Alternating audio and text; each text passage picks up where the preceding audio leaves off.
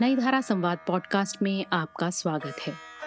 ये है सीज़न दो का एपिसोड पाँच, जो हमारे फेसबुक और यूट्यूब पेज पर 4 अप्रैल 2021 को प्रसारित हुआ था। इस एपिसोड में हमारे मेहमान थे सुप्रसिद्ध लेखक व अनुवादक डॉक्टर दामोदर खडसे जी। इस साक्षात्कार में उनसे बातचीत की हमारी सूत्रधार मनमीत नारंग ने। आइए सुनते हैं ये खास बातचीत।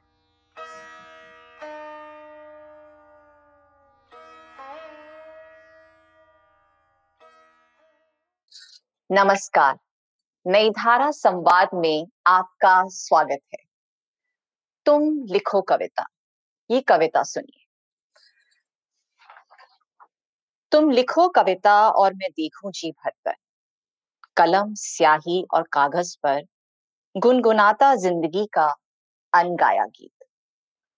सफ़र के बहुत पीछे कोई गुमनाम मोड़ और इमली के पेड़ पर कटी हुई पतंग।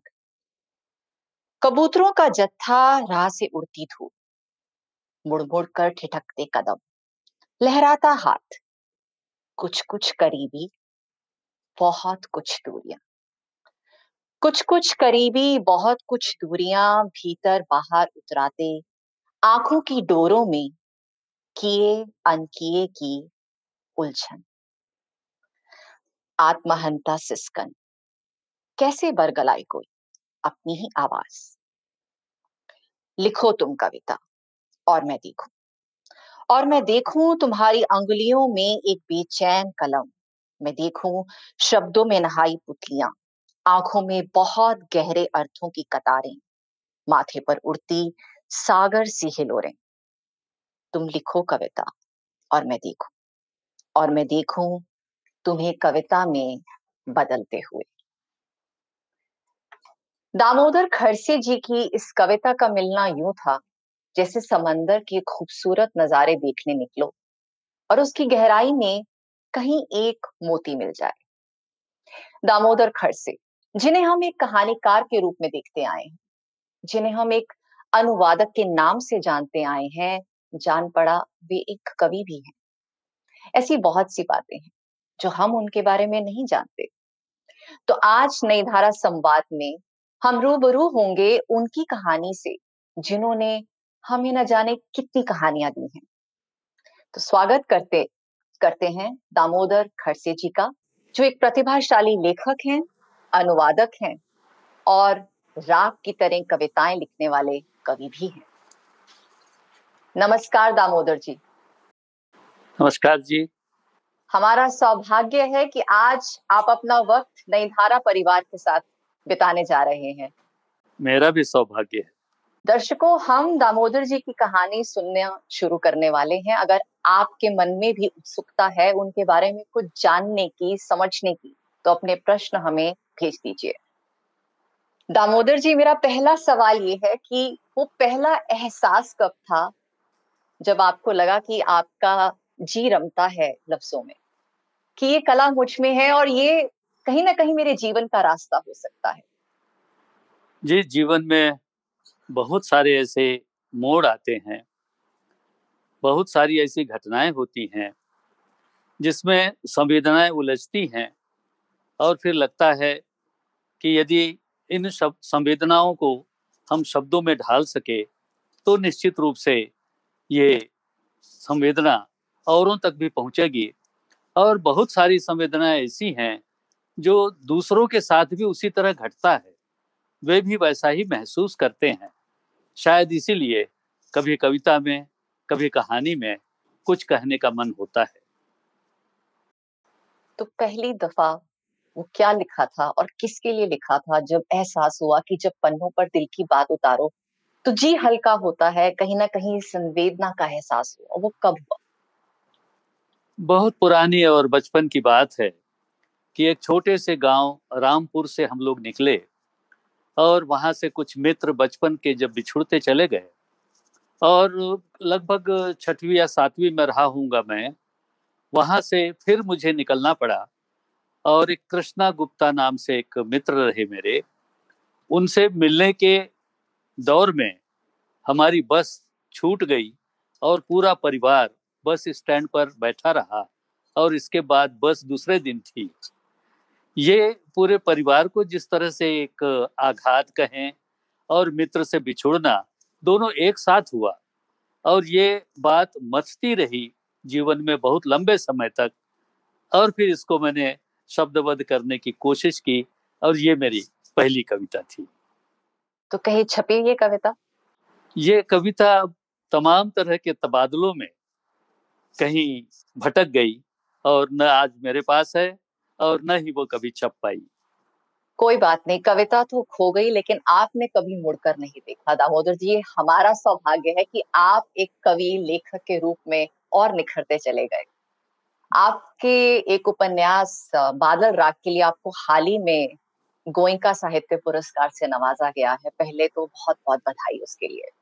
जी धन्यवाद धन्यवाद। इस उपन्यास की बात करना चाहूँगी आपसे। ये उपन्यास कॉरपोरेट वर्ल्ड जो बैंकिंग का कॉरपोरेट वर्ल्ड है उसमें जो औरतें हैं जो अपनी जगह बनाने की कोशिश कर रही हैं संघर्ष कर रही हैं और बहुत हद तक कामयाब भी हैं। आपने इसके बारे में लिखा। और हम जानते हैं कि आपने कई वर्ष बैंकिंग सेक्टर में एक उच्च औहदे पर काम किया है। तो ज़ाहिर सी बात है इसका बीच तो वही कहीं से आया है। तो हमारे दर्शकों को बताइए कि कितना सच है इस उपन्यास में और कितनी कल्पना?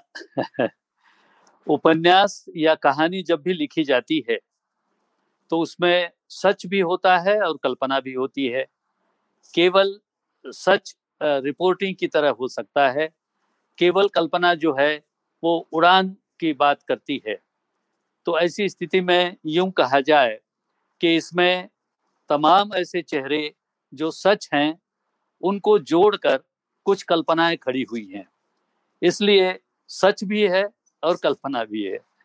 तो इस तरह की स्थिति इन पात्रों में हमेशा होती है। यदि हम कोई उपन्यास लिखते हैं तो निश्चित रूप से कोई ना कोई मॉडल हमारे सामने होता है और उसके बारे में, उसके जीवन के बारे में, उसके सोच और समझ के बारे में, उसके सारी घटनाओं के बारे में हम सोचते चले जाते हैं लेकिन उसके साथ साथ उसको विस्तार देने के लिए कुछ कुछ कल्पनाएँ भी उसके साथ जुड़ती चली जाती हैं। या ये बात ऐसी होनी चाहिए या सामाजिक रूप में ये ज़्यादा बेहतर होगा इस प्रकार की बातें निरंतर मन में चलती रहती हैं और मुझे लगता है वही सच है।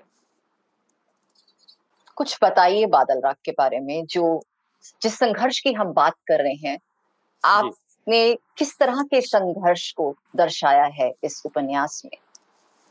इस उपन्यास में स्त्री जीवन को ही मैंने विशेष रूप से दर्शाने की कोशिश की है। और मुझे ऐसा लगता है कि आज भी समय इतना आगे बढ़ जाने के बावजूद स्त्रियों को अपने घर परिवार को लेकर, अपनी नौकरी को लेकर और अपने करियर को लेकर बहुत सारी चुनौतियों का सामना करना पड़ता है। कई बार अनबेल विवाह जो हैं वो भी बीच में रुकावट पैदा करते हैं। और कई बार ऐसा होता है कि समाज को नज़रअंदाज भी नहीं किया जा सकता और आगे भी उसको बढ़ना होता है। उसके पास बहुत सारी प्रतिभा है और उसमें इच्छा है, आकांक्षा है और उसके उड़ान में बहुत सारी गुंजाइश भी है। ऐसा होते समय जितने सामाजिक और कहना चाहिए कार्यालयीन बहुत सारे अवरोध उसके जीवन में आते हैं। ऐसा करते समय कोई ना कोई व्यक्ति उसको दूर से निहारता है, देखता है, समझता है और उसको लगता है कि यदि इसका सानिध्य और इसको यदि अच्छी तरह से समझा जाए तो निश्चित रूप में इसमें जो गुण है, इसमें जो प्रतिभा है, उसको अच्छी उड़ान मिल सकेगी। तो इस प्रकार दो व्यक्ति जब साथ आते हैं, वैचारिक रूप में जब साथ आते हैं तब इस प्रकार की स्थिति उस उपन्यास को आगे बढ़ने की होती है। तो ये मुख्य इसका मुख्य धारा जो है वो इस तरह है। तो क्या कहीं ना कहीं आप कहना चाह रहे हैं कि एक औरत को उड़ान भरने के लिए किसी पुरुष की सहायता की ज़रूरत है? ऐसा तो नहीं है कि ज़रूरत है ही लेकिन संयोग ऐसा हो जाता है कि जब दो व्यक्ति एक दूसरे को समझने लगते हैं तब वो सीधे तौर पर कोई सहारे की ज़रूरत नहीं होती। वो एक अलिखित सा, एक विकास धीरे धीरे होता चला जाता है। और इसमें जो दूसरा पात्र है, उसका नाम ही विकास है। तो इस प्रकार वो चीज़ें अपने आप विकसित होती चली जाती हैं। वो जानबूझकर किसी प्रकार उसको जोड़ने की कोशिश नहीं होती, बल्कि वो अपने आप विकसित होता चला जाता है। ये जीवन में कई बार ऐसा होता है। जी। दर्शकों को उत्सुकता हो रही होगी कि इस उपन्यास में किस तरह के संघर्ष हैं और मुझे यकीन है कि कहीं ना कहीं समाज की सोच बदलने में इस उपन्यास का बहुत बड़ा योगदान रहेगा। दामोदर जी आपकी कहानियों की कुछ बात करते हैं। अब सच्चाई और कल्पना की बात छिड़ी है तो जहाँ तक मैं समझती हूँ आपके जीवन में अभाव नहीं रहा। लेकिन जो आपकी कहानियाँ हैं उसमें आपने बार बार मध्य वर्ग या सड़क पर दो वक्त की रोटी की जद्दोजहद करने वाले जो लोग हैं उनका ज़िक्र किया है। तो ये संवेदना कहाँ से पाई आपने? और जो भोगा नहीं उसे इतनी सुंदरता से और इतनी गहराई से कैसे महसूस कर लेते हैं आप? ऐसा तो नहीं कहा जाना चाहिए कि अभाव बिल्कुल नहीं था।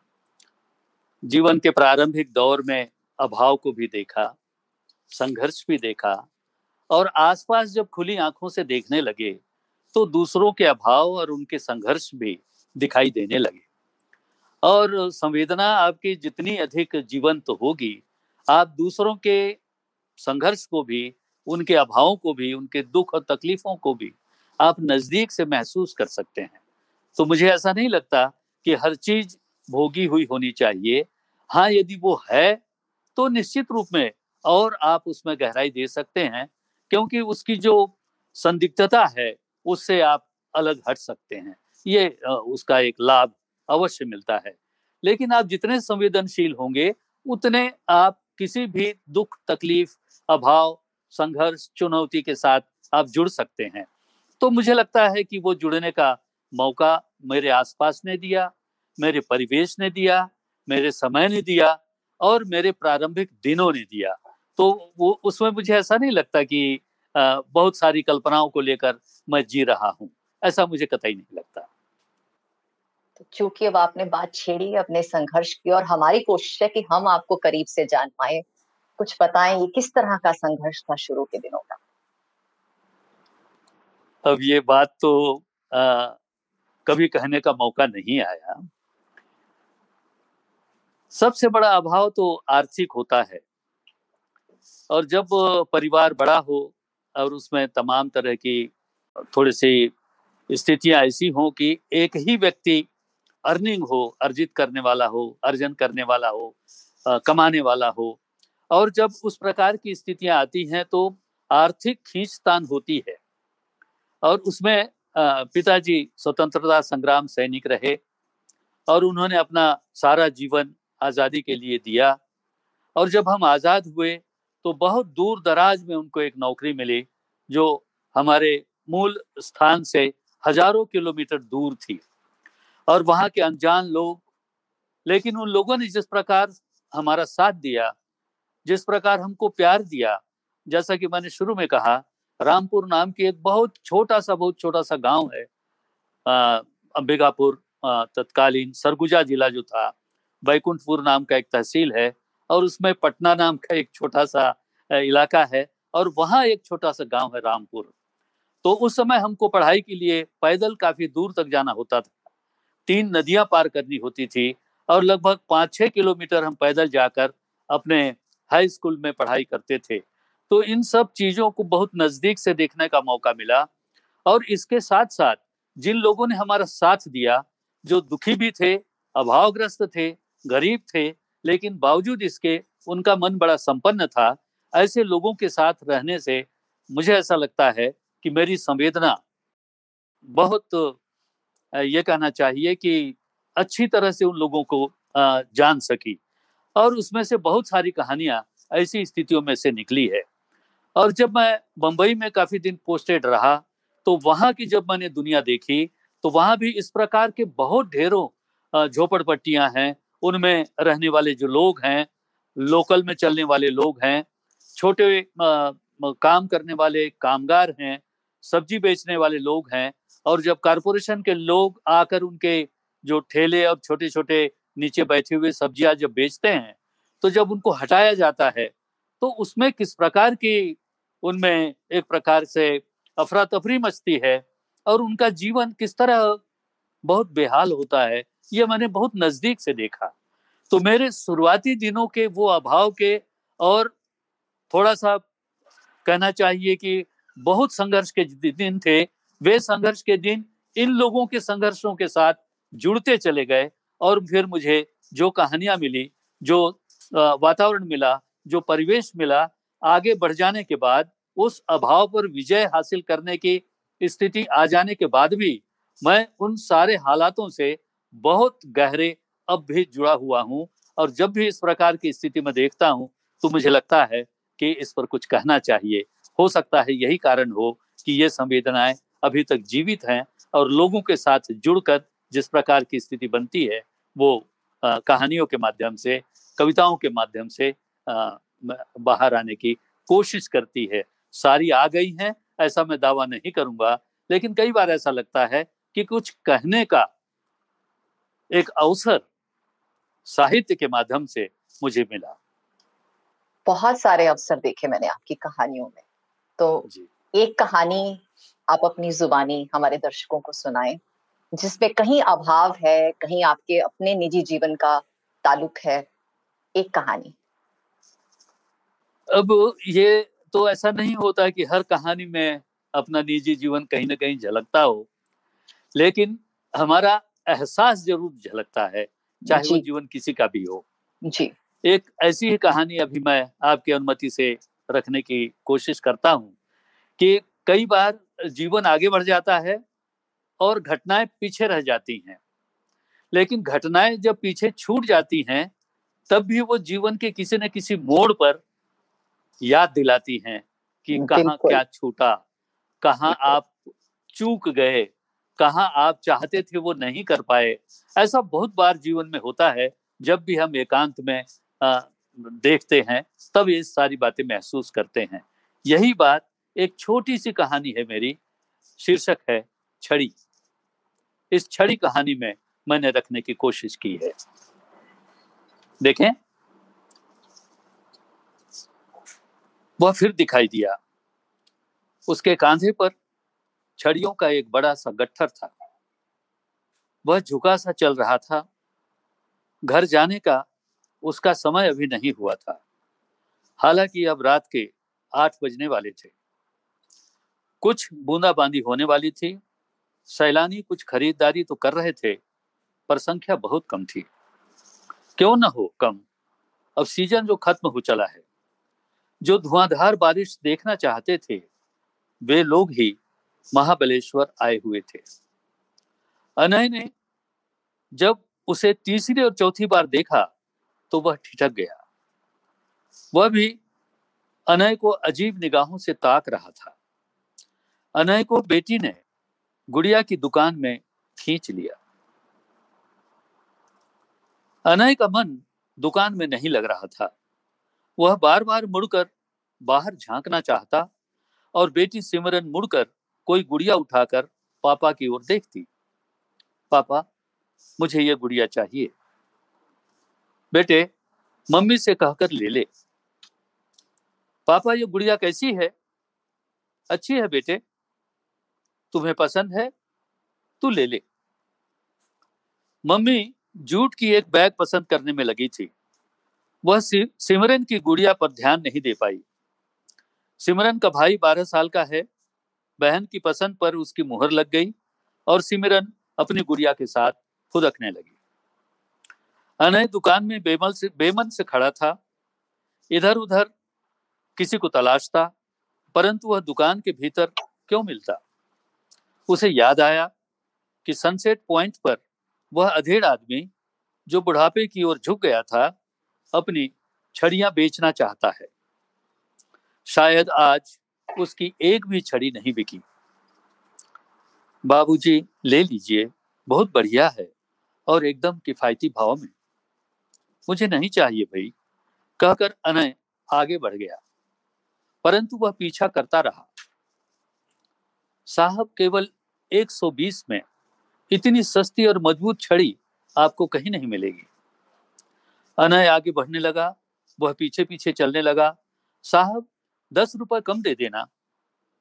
कुछ दूर तो वह पीछे पीछे चला, पर जब उसे लगा कि ये साहब नहीं खरीदेंगे तो पता नहीं कब वह नए ग्राहक की तलाश में पीछे मुड़ गया। अनय ने पीछे मुड़कर देखा, पर वह भीड़ में कहीं खो गया था। सनसेट पॉइंट पर भीड़ बढ़ रही थी। युवा सैलानी आगे बढ़ने की होड़ में थे। जुलाई में सनसेट पॉइंट पर इतनी भीड़ नहीं होती पर पिछले चार दिनों से बारिश नहीं थी, इसलिए भीड़ यहाँ आ गई। वह भीड़ के बीच अपने ग्राहक तलाशता रहा। फिर उसने दिशा बदली और कार पार्किंग बस स्टॉप की ओर बढ़ गया। कुछ उम्र दराज लोग अपनी गाड़ियों में ही बैठे रहे। अनय बच्चों के लिए पानी की बोतल लेने लगा था। बोतल लेकर जैसे ही पीछे मुड़ा, फिर वही आदमी छड़ी लेकर आगे आया। साहब, सौ रुपए ही दे देना। बिल्कुल मुद्दल के भाव में। अनय ने एक बार की उसे देखा और वह आगे बढ़ गया। सिमरन और सारंग प्यासे होंगे। सिमरन पानी पीने लगी। सूर्यास्त में अभी समय था।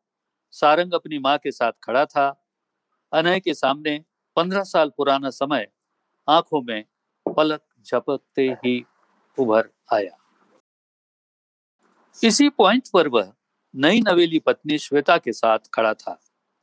सूर्यास्त पकड़ने की फिराक में वह टैक्सी वाले से कितना जद्दोजहद कर रहा था और टैक्सी वाले ने भी पूरी शिद्दत से टैक्सी बढ़ाई आगे और सही समय पर वहाँ पहुँचा दिया सनसेट पॉइंट पर।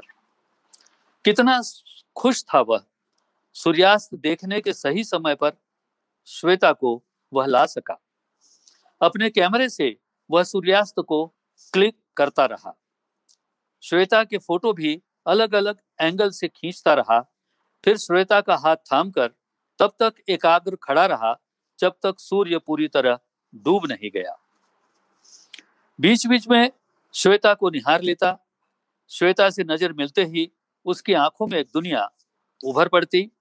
दूर पहाड़ियों के चारों ओर लाली ही लाली थी।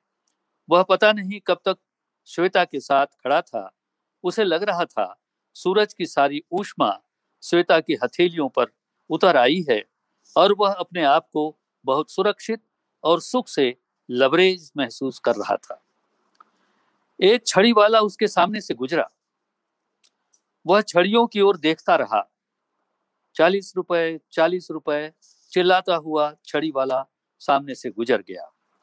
छड़ी वाले ने अनय और श्वेता की ओर ऐसे देखा, जैसे वे इसके ग्राहक हो ही नहीं।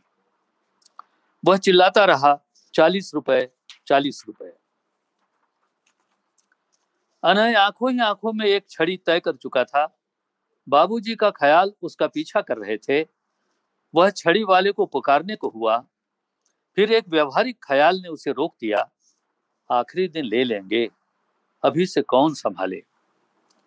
श्वेता ने गुमसुम पति को भरपूर निहारा और अपनी खास अदा में एक मुस्कान बिखेरी। अनय का हाथ हथेली से छिटक कर सिर पर हल्की सी चपत के रूप में टपका और कांधे पर आकर हाथ निढाल हो गया। फिर पता नहीं कब तक वे तीन पैरों से झूमते रहे। अचानक टैक्सी वाले को सामने पाकर वे सतर्क, सचेत हो गए। एक दूसरे को देखकर हंस दिए और टैक्सी में बैठ गए। सीधे होटल न जाकर वे मेन मार्केट में कहीं कॉफ़ी पीने उतर गए और यूँ ही टहलने लगे। ठीक ठाक होटल देखकर वे बैठ गए। काफ़ी देर तक कॉफ़ी की चुस्कियाँ लेते रहे और एक दूसरे के जीवन के नएपन को दूर करने की तरह तरह की बातें करते रहे। अनय की निगाह में अचानक कुछ चमका। बाबूजी ने यह सपनों से ज़िंदगी देने के लिए क्या क्या नहीं किया। बस इसी ख्याल में वह खो गया। पर उसका खोना श्वेता की निगाहों से बच नहीं पाया। कहा खो गए? श्वेता की शोखी अनय को बटोर लाई और वह एक घूट में बची हुई कॉफ़ी गले के नीचे उतार कर उठ खड़ा हुआ। चलो, होटल चलते हैं। ठहरो ना, ऐसी भी क्या जल्दी है? चलो भाई, कहकर श्वेता को अनय ने कुछ ऐसे अंदाज से देखा कि श्वेता के मुँह से अनायास ही निकल गया, हट, शरारती कहीं के। अच्छा ठीक है भाई, इसी सड़क पर टहलते हैं। सुना है, यहाँ का भूना चना बहुत मशहूर है। फिर चने का पैकेट लेकर वे देर तक यूँ ही भटकते रहे। बाद में श्वेता ने ही कहा, चलो अब होटल चलते हैं। फिर अनय ने केवल देखा और श्वेता अनय की बाह पकड़कर चलने लगी और फिर अनय के कांधे से टिकाकर अनय की नज़रों में वह समा गई। सारंग पता नहीं कब से अपने पापा को निहार रहा था। अनय खिलौनों के बीच की नारियल की जटाओं से बने साधु को निहार रहा था। बाबूजी याद आ गए? आँखें भराई थीं। उसकी डबडबाई आँखों में बाबूजी मानो मुस्कुराकर कह रहे थे, बेटे, तेरे परिवार को देखकर, तेरी सफलता देखकर मैं बहुत खुश हूँ। फिर जैसे उन्होंने अनय की बुदबुदाहट सुनी, बाबूजी, बहुत कुछ छूट गया। बहुत कुछ करना छूट गया। कुछ नहीं छूटा बेटे। जैसे अनय को छूकर वे कह रहे हो, सुखी रहो बेटा। पर बाबूजी, मैं आपके लिए छड़ी नहीं ला पाया था तब। आपने याद से कहा था, कोई बात नहीं बेटे, देखो मैं हूँ ना तुम्हारे साथ। सारंग तुम्हें कैसा निहार रहा है? अनय ने आँखें पूछी। साधु जटाओं के बीच से अनय को जैसे निहार रहा हो, सिमरन पापा का हाथ पकड़कर दुकान से बाहर चलने को कह रही थी। दुकान की भीड़ छट चुकी थी। सारंग पापा की इस खोई सी मूरत को निहार रहा था। श्वेता को मालूम था, अनय को ज़रूर बाबूजी याद आ रहे होंगे। अनय को बड़ा अजीब लगा अपना खो जाना। उसने दोनों बच्चों को बीच लिया और श्वेता से बोला, चलो। श्वेता से वह आँख नहीं मिला पाया था। श्वेता, समझ रही थी अनय को? कमान अनय। दुकान से बाहर निकलकर उस छड़ी वाले आदमी को अनय की निगाहें बेसब्री से खोज रही थी। बाहर हल्की सी बारिश हो रही थी। वह छड़ी वाला उसी दुकान के बाहर बारिश रुकने का इंतज़ार कर रहा था। उसने बड़ी आशा भरी निगाह से अनय को देखा। जो कह रहा हो, आज एक भी छड़ी नहीं बिकी। घर क्या मुँह लेकर जाऊँ? अनय पल भर उसके सामने खड़ा रहा और एक छड़ी की ओर इशारा कर बोला, ये वाली निकालो। साहब, सिर्फ़ अस्सी रुपए में ही दे दूँगा। आज एक तो छड़ी बेचूं? अनय ने छड़ी ले ली और उसे 120 रुपए देकर अकेला ही आगे बढ़ गया। छड़ी वाला देखता रह गया। अनय रह रह कर छड़ी पर हाथ फेर रहा था। मानो, बाबूजी से बातें कर रहा हो। पीछे पीछे तीनों आ रहे थे। छड़ी वाला हैरत से उन चारों को निहार रहा था। फिर उसने पैसे गिने और माथे से लगाने के बाद जेब में रख लिए। अनय का चेहरा वह कभी नहीं भूल पाएगा। उसने झटके से छड़ियों का गट्ठर पीठ पर उठा लिया। उसकी कमर कुछ सीधी हो गई थी। उसे लगा, कुछ दिन और बिना छड़ी के वह चल सकता है। छड़ी वाले के पैर तेज़ी से अपने घर की ओर बढ़ने लगे थे। धन्यवाद।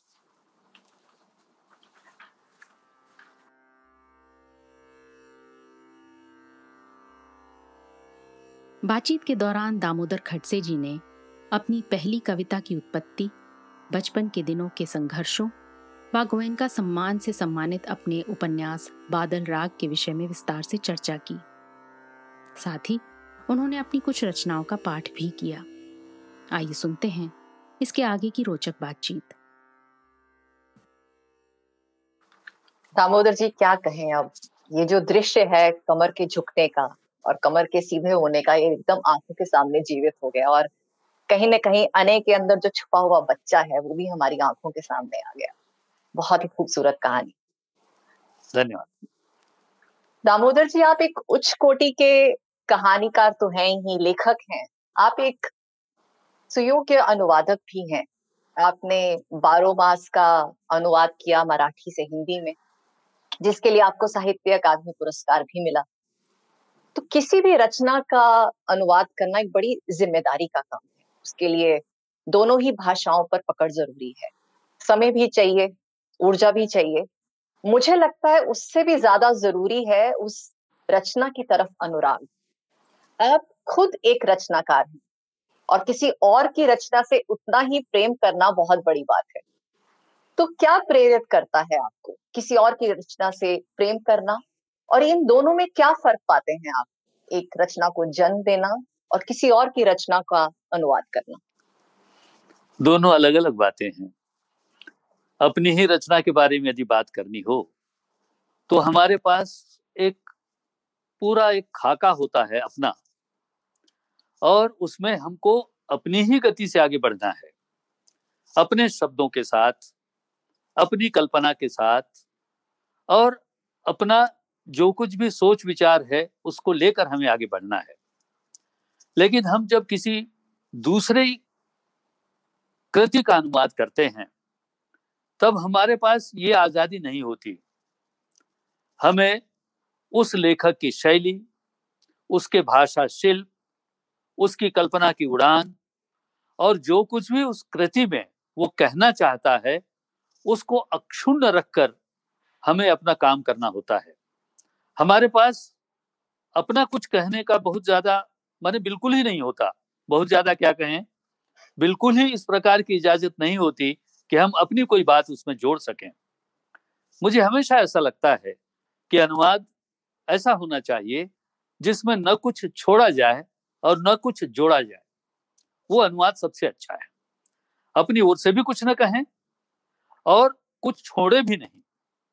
अब आपकी बात का दूसरा यदि उत्तर देने की कोशिश मैं करूँ तो मुझे ऐसा लगता है कि मुझे जिन सबसे अच्छी चीज़ों ने आकर्षित किया अनुवाद करने के लिए, वो आत्मकथाएँ रही। बहुत सारी आत्मकथाओं का मैंने अनुवाद किया और वे बड़े प्रामाणिक आत्मकथाएँ रही, जिन्होंने समाज को उद्वेलित किया, समाज को बहुत सारा ऐसा चित्र दिखाया, जो समाज कभी देख ही नहीं पाता था, ऐसा आईना कई लेखकों ने सामने ऐसे आईने रखे। जिस पुस्तक का आपने अभी उल्लेख किया, वो बारो मास पुस्तक जो है, वो महाराष्ट्र के विदर्भ नामक क्षेत्र के एक छोटे से ज़िले के, छोटे से गाँव की कहानी है। उस गाँव में आम किसानों की स्थिति किस प्रकार है? किस प्रकार उनको तकलीफों का, संघर्षों का, चुनौतियों का सामना करना पड़ता है? और इतना श्रम करने के बाद भी उनको किसी प्रकार का की कोई सुविधा जीवन में नहीं मिल पाती और वे पूरी तरह से निराश होकर, हताश होकर कई बार अपने आप को समाप्त कर लेते हैं। यह बात बरसों पहले 20 साल पहले महाराष्ट्र में इस प्रकार की स्थिति देखी गई और उन स्थितियों को ध्यान में रखकर सदानंद देशमुख नाम के एक बड़े ही प्रख्यात और सुलझे हुए कथाकार ने यह विषय अपनी कथा के लिए चुना।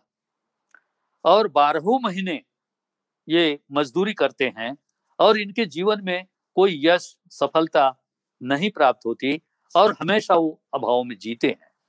तो ये जब उपन्यास मैंने पढ़ा, इस उपन्यास को पढ़ने के बाद मुझे ऐसा लगा कि ये केवल महाराष्ट्र के किसी क्षेत्र की बात नहीं है, बल्कि सारे देश में किसानों की स्थिति इसी प्रकार की होगी। और इसीलिए इस पुस्तक ने मुझे आकर्षित किया और किस प्रकार का जीवन उस देहात में वे जी रहे हैं, इसका बिल्कुल सचित्र वर्णन, ऐसे शब्द उन्होंने इस्तेमाल किए हैं, वो निश्चित रूप से स्थानीय शब्द हैं, खेती किसानी के शब्द हैं और इन शब्दों को लेकर उस व्यक्ति ने इतने अच्छे ढंग से उसको बांधा कि मुझे लगा कि इसका अनुवाद करके मैं इसको महाराष्ट्र से बाहर सभी हिंदी भाषी प्रदेशों तक पहुँचाने में आ, मुझे अच्छा लगेगा और इसलिए मैंने इस पुस्तक को चुना। और दुख की बात यह है कि ये बात 20 साल पहले सच थी और आज भी सच है। किसानों की दशा आज भी वही है। इसीलिए आंदोलन और इसीलिए ये हवा चल रही है आज हमारे देश में। जी, दामोदर जी, जी आपकी कविताओं की बात करते हैं आप। एक हट के कवि। आपकी एक कविता पचास से सौ पन्नों तक जाती। जी. पहले पन्ने से शुरू होती है और फिर उठती चली जाती है जैसे बेले फैलती है। आप रात को ले लीजिए तुम कविता लिखो लौट आओ तुम। ये सब किताबें एक लंबी कविता है और ये हर कविता अपने आप में मुकम्मल है। तो ये जो ढंग है लिखने का ये जो शैली है ये कैसे जन्मी और कैसे पनपी और इसकी प्रक्रिया क्या रहती है हमें बताए। किसी भी रचनाकार को प्रक्रिया बताना एक बहुत बड़ा बहुत बड़ी चुनौती होती है। जी जादू की तरह होती है हम समझते हैं कि जादू कैसे होता है हम नहीं बता सकते। खासकर कविता के बारे में। बाकी रचनाओं के बारे में तो विश्लेषित किया जा सकता है पर कविता का जो एक प्रवाह है उसका जो एक फ्लो है वो बहुत तेज़ी से भीतर उमड़ता है और घुमड़ता भी है। और उतने ही तेज़ी से बाहर आने के लिए लालायत भी होता है। और इसी प्रकार की स्थिति पहली बार जो प्रयोग मुझे लगा कि शायद पहली बार प्रयोग होगा, तुम लिखो कविता के माध्यम से सामने आया। और मैंने शुरू में कुछ चार पाँच दस कविताएँ लिखी होंगी। वो एक पत्रिका समावर्तन में छपी, दस कविताएँ। उन दस कविताओं को पाठकों का इतना प्रेम मिला कि मुझे ऐसा लगा कि पता नहीं कहाँ से वो ऊर्जा और उस प्रकार का आकर्षण उस शैली को लेकर मेरे मन में उपजा कि मैं लिखता चला गया। अब वो कैसे लिखता चला गया? और उसमें तमाम तरह की बातें, मेरे आसपास का, मेरे परिवेश का, मेरी मानसिक स्थिति का और मेरे सारे अस्तित्व का धीरे धीरे संबंधों में परिवर्तित होते हुए मैंने अपने आप को महसूस किया और वो कविता निरंतर बाहर आती रही। तो इस प्रकार तुम लिखो कविता के बारे में मैं ये कह सकता हूँ कि इस प्रकार की स्थिति रही। इसके बाद दूसरी जो कविता इसी तरह की आई, वो मेरे जीवन का एक बहुत ही दुखद प्रसंग रहा और मैं लगभग छः सात महीने तक उस भंवर में पूरी तरह से उलझा रहा और उसमें से बाहर निकलने का आ, मुझे कोई रास्ता नज़र नहीं आता था। मेरे बहुत ही आत्मीय मित्र थे आर्मी में बड़े अफसर थे और हम लोगों ने साथ में काम भी किया। साथ में बहुत सारा जीवन हमने जिया और बहुत सारी संवेदनाएँ हमने बांटी और वे धीरे धीरे धीरे धीरे कमज़ोर होते गए। और आँखों के सामने एक बलिष्ठ और एकदम कहना चाहिए सुदर्शन व्यक्तित्व धीरे धीरे धीरे धीरे वो कमज़ोरी की ओर बढ़ता हुआ मैंने जब देखा तो मुझे बहुत परेशानी हुई और अंततः एक दिन उन्होंने इस दुनिया को अलविदा कह दिया। उनका ये अलविदा कहना मुझसे ही अलविदा कहना नहीं, बल्कि तमाम ऐसे प्रेम करने वाले लोगों से वो अलविदा हुए। कि मैं उसको स्वीकार नहीं कर पाया। और तमाम तरह की कविताएँ रात के रूप में मेरे भीतर से निकलनी शुरू हुई और लगभग सवा सौ कविताएँ रात इस शीर्षक से आई। और रात के कितने रूप हो सकते हैं? रात में कितनी एक प्रकार का खूबियाँ तो हैं, लेकिन वो नकारात्मक खूबियाँ मुझे ज़्यादा दिखी। उस सब नकारात्मकता से गुजरते गुजरते गुजरते गुजरते मुझे ऐसा एहसास हुआ कि इस रात में मनुष्य के जीवन की बहुत सारी ऐसी भी स्थितियाँ हैं जो आकर्षित करती हैं रात को लेकर। तो ये लिखते लिखते उसमें इस प्रकार का परिवर्तन भी होता गया, लिखते ही लिखते, और रात के तमाम छटाएँ उसमें अवतरित होने लगी और इस प्रकार ये संग्रह। पूरा हुआ। दूसरा जो जिसका उल्लेख आप कर रहे हैं, वो है लौटती आवाज़ें। इसमें भी लगभग सौ कविताएँ हैं और इस संग्रह में ऐसा होता है कई बार कि जब हम संवाद करते हैं, मैं अभी आपसे बात कर रहा हूँ। बात करते समय मैं कोई एक बात आपके सामने रखने की कोशिश करता हूँ। आपको लगता है कि इस बात में तो बहुत सारी बातें हैं और आप अपनी ओर से उसमें कोई बात जोड़ती चली जाती हैं। तो इस प्रकार एक आवाज़ जो यहाँ से निकलती है, वो लौट कर आती है। वो लौट कर जो आ रही है, वो कोई उत्तर नहीं है। वो कोई नया प्रश्न भी नहीं है।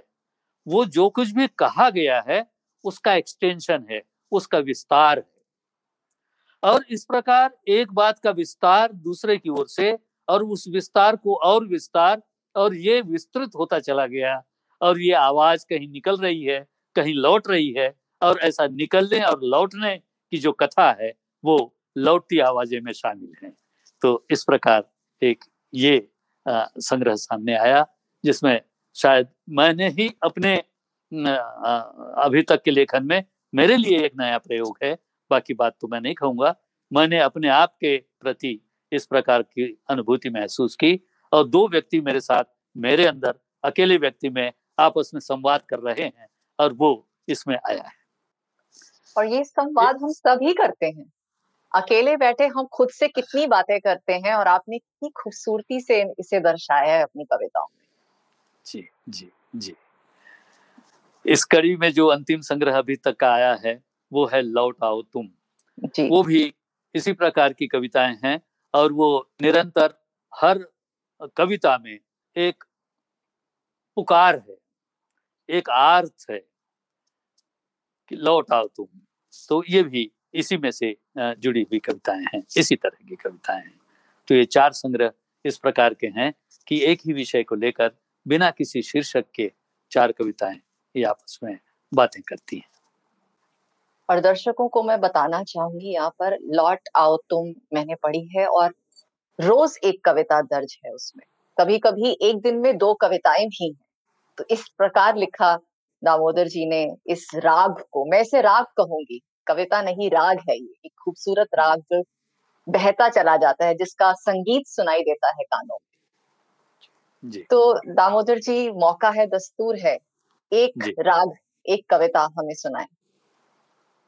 केवल एक या छोटी छोटी सुनाऊं?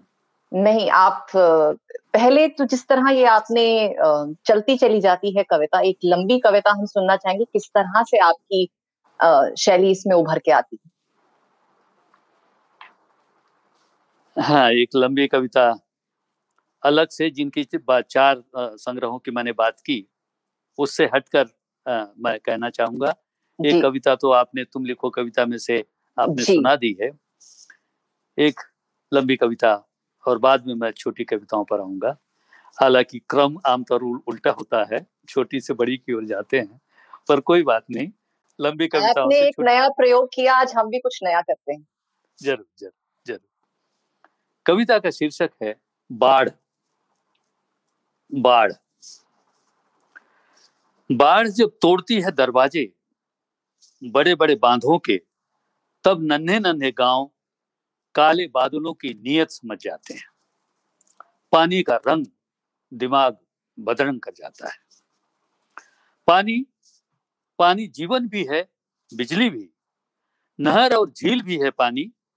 नाचता हुआ समंदर और मदमस्त बादल है पानी। पानी पानी यानी सब कुछ है। पर जब बाढ़ आती है, पानी के विवेक पर प्रश्न चिन्ह लगा जाती है। पर जब बाढ़ आती है, पानी के विवेक पर प्रश्न चिन्ह लगा जाती है, बाढ़ नदी नालों का पानी समेत बहुमत पा जाती है और अपने आप को बहाव के हाथों सौंप जाती है। गति जब छूट जाती है पानी के हाथों से, पानी विकराल हो जाता है, तब प्यास भी पानी से घबराती है। किनारे जल समाधि को मजबूर हो जाते हैं। फ़सलें उखड़ने लगती हैं। वर्तमान काला और भविष्य अंधा हो जाता है। भूतकाल से तब उठती हैं सवालों की प्रतिध्वनिया तब रिश्तों को रतौंधी हो जाती है। भूतकाल से तब उठती हैं सवालों की प्रतिध्वनिया तब रिश्तों को रतौंधी हो जाती है और चांदनी रातों में भी बाढ़ अपनी राह निकालने के लिए सरपट काले आँसू दौड़ाती है। ऐसे में भरे पूरे वृक्ष भी हर हरा कर टूट पड़ते हैं, विवश डूबती आँखें विप्लव के दृश्य देखती हैं। सुनो सुनो सुनो, रिश्तों में भी कभी कभी ऐसा ही होता है। पता नहीं क्या है जो आदमी को बाढ़ की तरह दौड़ाता है। पता नहीं क्या है जो आदमी को बाढ़ की तरह दौड़ाता है और उसी की आँखों से उसे विप्लव दिखाता है। पर घबराओ नहीं, इधर देखो, नन्हे नन्हे दूब के पौधे अपनी ज़मीन से किस तरह जुड़े हैं। वर्तमान की आँखों में उभरते नहीं होंगे वे, पर उनकी रेशमी जड़ें अपनी धरती से जुड़ी हैं। नई, विप्लव के बाद भी नई ऊर्जा से उठते हैं वे। सृष्टि ऐसे ही पौधों में पाती है सार्थकता। ऐसे ही पौधों में पाती है सार्थकता। आओ आओ, ऐसी अंधी बाढ़ में हम इन कथई कोपलों की रक्षा करें। आओ, ऐसी अंधी बाढ़ में इन कथई कोपलों की हम रक्षा करें। धरती हरी भरी ही अच्छी लगती है। धरती हरी भरी ही अच्छी लगती है। धरती हरी भरी ही। अच्छी लगती है। क्या बात। प्यास पानी से घबरा जाए और आदमी बाढ़ की तरह दौड़ने लग जाए। क्या बात दामोदर जी। पानी को उल्टी धारा में बहाते हैं और कुछ क्षणिकाएँ हो जाए उसकी मिठास चखते हैं आप। जी। बिल्कुल छोटी छोटी कुछ क्षणिकाएँ हैं। एक छोटी सी रचना है मुहाना।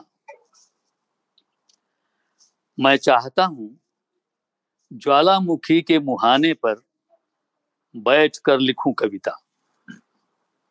मैं चाहता हूँ ज्वालामुखी के मुहाने पर बैठ कर लिखूं कविता, पर सोचता हूँ जो लिखता है कविता, क्या नहीं होता वह ज्वालामुखी के मुहाने पर?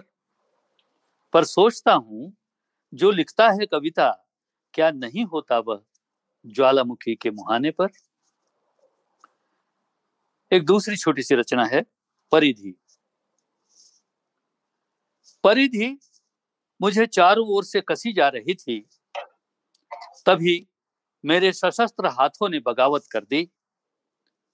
अब परिधि हटते हटते हटते क्षितिज हो गई है। अब परिधि हटते हटते हटते क्षितिज हो गई है। और एक छोटी सी, शीर्षक छोटा सा है, आरा आसार।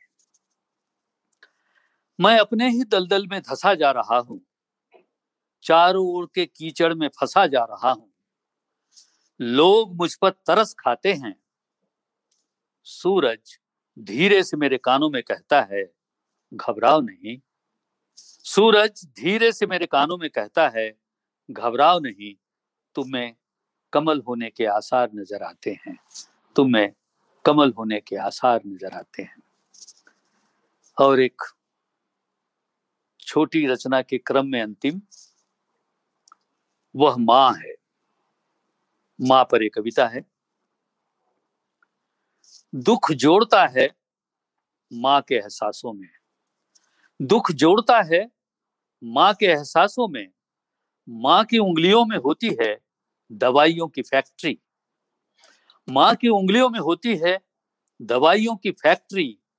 माँ की आँखों में होती है अग्निशामक दल की दमकलें माँ के सानिध्य में होती है झील हर प्यास के लिए।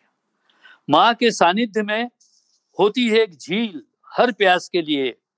समय की बेवफाई, दुनिया के खिंचाव, आकाश की ढलान, सपनों के खौफ, यात्राओं की भूख और सूरज के होते हुए भी अंधेरे के डर को काटता है कोई। सूरज के होते हुए भी अंधेरे के डर को काटता है कोई। वह माँ है। वह माँ है। बहुत ही खूबसूरत। एक तरफ़ आपकी विराट कविताएँ और एक तरफ़ ये क्षणिकाएँ। यानी कि आप एक बात को विस्तार रूप में कहने के भी माहिर हैं और कुछ ही शब्दों में बात को संजो देने के लिए भी माहिर है। क्या बात है दामोदर जी।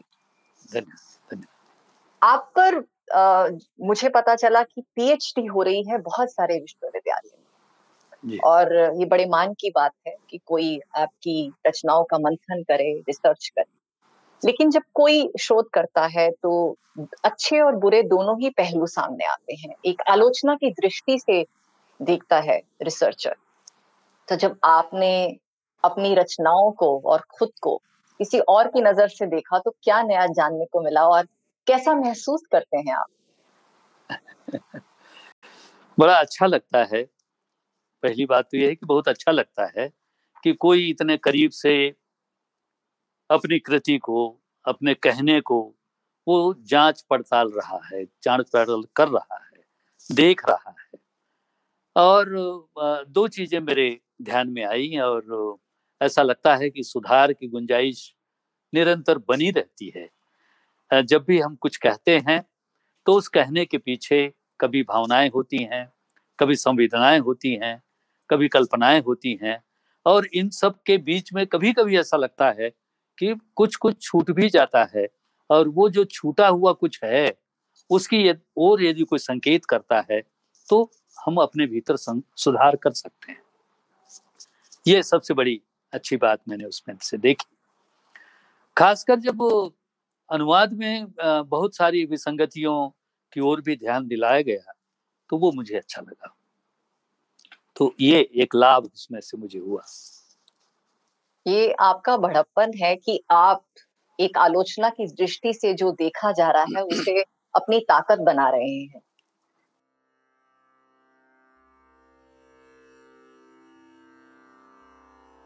नई धारा संवाद लाइव के अंतिम चरण में दर्शक अपने प्रिय रचनाकार से अपने प्रश्न पूछते हैं। अब सुनते हैं दर्शकों द्वारा पूछे गए सवाल और दामोदर खड़से जी द्वारा दिए गए उनके उत्तर। कुछ सवाल हैं आपके श्रोताओं के जो आप तक पहुँचा रही हूँ दामोदर जी। जी। शिखा पाठक हैं ये पूछना चाहती हैं आपसे कि एक लेखक होने के नाते अनुवाद के दौरान किसी अन्य लेखक की कृति में अपना पॉइंट ऑफ़ व्यू शामिल करने की इच्छा पर काबू पाना कितना मुश्किल है? है तो बहुत मुश्किल, पर ईमानदारी की बात यह है कि उसको काबू में रखा जाए, क्योंकि वो आपकी उड़ान नहीं है, वो किसी और की उड़ान है। इसलिए पंख पहले से दिए जा चुके हैं, आपको उन्हीं पंखों के माध्यम से जाना है। कम शब्दों में फिर से आपने सारी बात कह डाली दामोदर जी। पंख है आपको उड़ान उन्हीं के साथ भरनी है। मीनाक्षी जोशी आपसे पूछना चाहती हैं कि इतनी विधाओं में आपने रचनाएँ की हैं सबसे अधिक आनंद और संतुष्टि किस विधा में मिली है? ये बड़ा संकटपूर्ण प्रश्न है कि जब भी हम कोई विधा चुनते हैं तो उस विधा की संवेदना और उसकी सीमाओं को ध्यान में रखकर वो विधा हमको चुनती है, न कि हम विधा को चुनते हैं। यदि कोई ऐसी बात है जो एक कहानी में समा जाए तो कहानी में आ जाती है। ऐसी कोई बात जो क्षणिका में झांकने लगे तो वो क्षणिका में आती है। और यदि कोई इतना बड़ा कैनवास हो उपन्यास का, जिसमें सारी बातें विस्तार से कहने की इच्छा हो और गुंजाइश हो तब वो उपन्यास में। इसलिए ये बड़ा मुश्किल है इसमें से कहना कि ये मेरे ज़्यादा करीब है। मुझे लगता है कि ये विधाएँ मेरे करीब हैं। और कहीं ना कहीं विधा भी हमें चुनती है हम नहीं चुन पाते उस मौके पर। बिल्कुल सही बिल्कुल सही। प्रत्यक्ष मिश्रा हैं जो पूछना चाहते हैं कि क्या कारण है कि आजकल की कविताओं की भाषा प्रवाह मार्ग से भटक चुकी है। क्या कहानी आंदोलन के लिए चलाया गया नई कहानी आंदोलन की तरह कोई मुहिम की आवश्यकता है इसके लिए? ये आलोचना की जाती है, दामोदर जी, वैसे भी कि अंग्रेज़ी के शब्द हम इस्तेमाल कर रहे हैं दूसरी भाषाओं के भी जो लफ्ज है हम इस्तेमाल कर रहे हैं तो मुझे लग रहा है ये सवाल कहीं ना कहीं वहाँ से भी आ रहा है। जी। कविता में प्रवाह तो होना चाहिए। कविता की पहली शर्त है। चाहे वो नई कविता आप कह रहे हैं जिसको, या गीत कहें आप उसको, काव्य विधा में एक प्रकार की गति तो होनी चाहिए। उसमें बहुत ज़्यादा यदि औपचारिकता और किसी बाहरी सोच या यूँ कहें कि खींचतान को शामिल किया जाता है तब उसका प्रवाह शिथिल होने लगता है। मुझे ऐसा लगता है जिन कविताओं में आप भीतर से बहुत ज़्यादा महसूस करते हैं उसको तो उसमें ज़रूर प्रवाह होगा। और कविता की पहली शर्त है कि उसमें प्रवाह होना चाहिए तभी पाठकों तक सीधे वो पहुँच सकती है। और जहाँ तक कहानी की बात है तमाम तरह के आंदोलनों से कहानी यहाँ तक पहुँची है। वो नई कहानी है, वो समांतर कहानी है, वो अकहानी है। इस तरह से कहानी के माध्यम से अपने अपने समय के साथ ये कहानियाँ निश्चित रूप से आगे बढ़ती रही हैं और अपने में कुछ नयापन देने की कोशिश भी करती रही है। कुछ यदि अधूरा कहीं छूट जाता है तो वो लेखक की शैली की बात होती है। यदि बराबरी की बात कर रहे हो, किसी प्रकार के वाद से जुड़ी हुई का, कोई कहानी हो ऐसी भी होती है।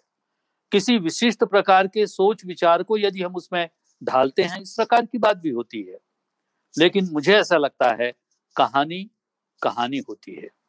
उसको अपने अपने कालखंड का प्रतिनिधित्व करते हुए वो आगे की ओर बढ़ती है। और आज जिस प्रकार की कहानियाँ लिखी जा रही हैं, वो आज की कहानी है। उसको किसी विशिष्ट आंदोलन में जोड़ने की आवश्यकता मुझे नहीं लगती। हालाँकि कहानी को लेकर बहुत तरह के आंदोलन इस देश में, न सिर्फ़ हिंदी में, बल्कि भारतीय भाषाओं में हुए हैं। और वो उस समय की आवश्यकता भी रही होगी एक विशिष्ट प्रकार का प्रवाह आगे बढ़ाने के लिए। लेकिन आज हम देखते हैं कि इस प्रकार की कोई शीर्षक के अंतर्गत कहानी बंधी हुई नहीं है। फिर भी नाना प्रकार के प्रयोग इस कहानी के क्षेत्र में निरंतर होते रहे। नई कहानी भी लोगों ने लिखी है, समांतर कहानियाँ भी लिखी हैं। और जितना अभी तक आंदोलन चले हैं, उसका प्रतिनिधित्व करने वाली कहानियाँ भी हमारे सामने आती रही हैं। तो मुझे लगता है कि ये प्रक्रिया तो चलती रहने वाली जी बहुत बहुत धन्यवाद। दामोदर जी, काश हम वक्त को रोक पाते और ये गुफ्तगु यूँ ही जारी रख पाते, लेकिन अब समय है आपसे विदा लेने का। कहीं ना कहीं मैं बहुत प्रेरित हुई हूँ दामोदर जी आपसे खास करके आपकी कविताओं से। कुछ अंकुर फूटे हैं मन में शायद मैं भी प्रयोग करूँ जिस तरह का आपने प्रयोग किया है और यकीन है मुझे कि दर्शकों ने भी आज की बातचीत से बहुत कुछ पाया। हमारे साथ ये वक्त बिताने के लिए बहुत बहुत शुक्रिया। मैं भी आपका नई धारा का शिव नारायण जी का बहुत बहुत आभारी हूँ कि आपने आ, कुछ कहने का और जो मैं कहीं कह नहीं पाया, वो भी आपने उकेर कर कहलवा लिया। इसके लिए मैं आपका आभारी हूँ। और ये जो उदय सिंह स्मृति सम्मान जो दिया जाता है, इसके लिए 2014 में मैं दिल्ली में आपके संस्थान के साथ जुड़ने का मुझे अवसर मिला और तब से लेकर अब तक विभिन्न प्रकार के कार्यक्रमों में नई धारा के माध्यम से जुड़ने की कोशिश मैं करता रहा लेकिन आज प्रत्यक्ष रूप में आपसे और तमाम पाठकों से और दर्शकों से जुड़ने का जो मौका मिला इसके लिए मैं आपका बहुत बहुत आभारी हूँ। बहुत बहुत धन्यवाद। नई धारा परिवार की ओर से आपका फिर से एक बड़ी शुक्रिया अदा करती हूँ। जी नमस्कार। नमस्कार। धन्यवाद।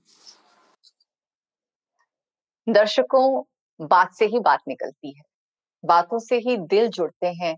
हमें उम्मीद है कि इन बातों से आपका हिंदी साहित्य के साथ जो रिश्ता है, वो और गहरा हो रहा है। हमारे साथ जुड़े रहिए, औरों को भी जोड़िए।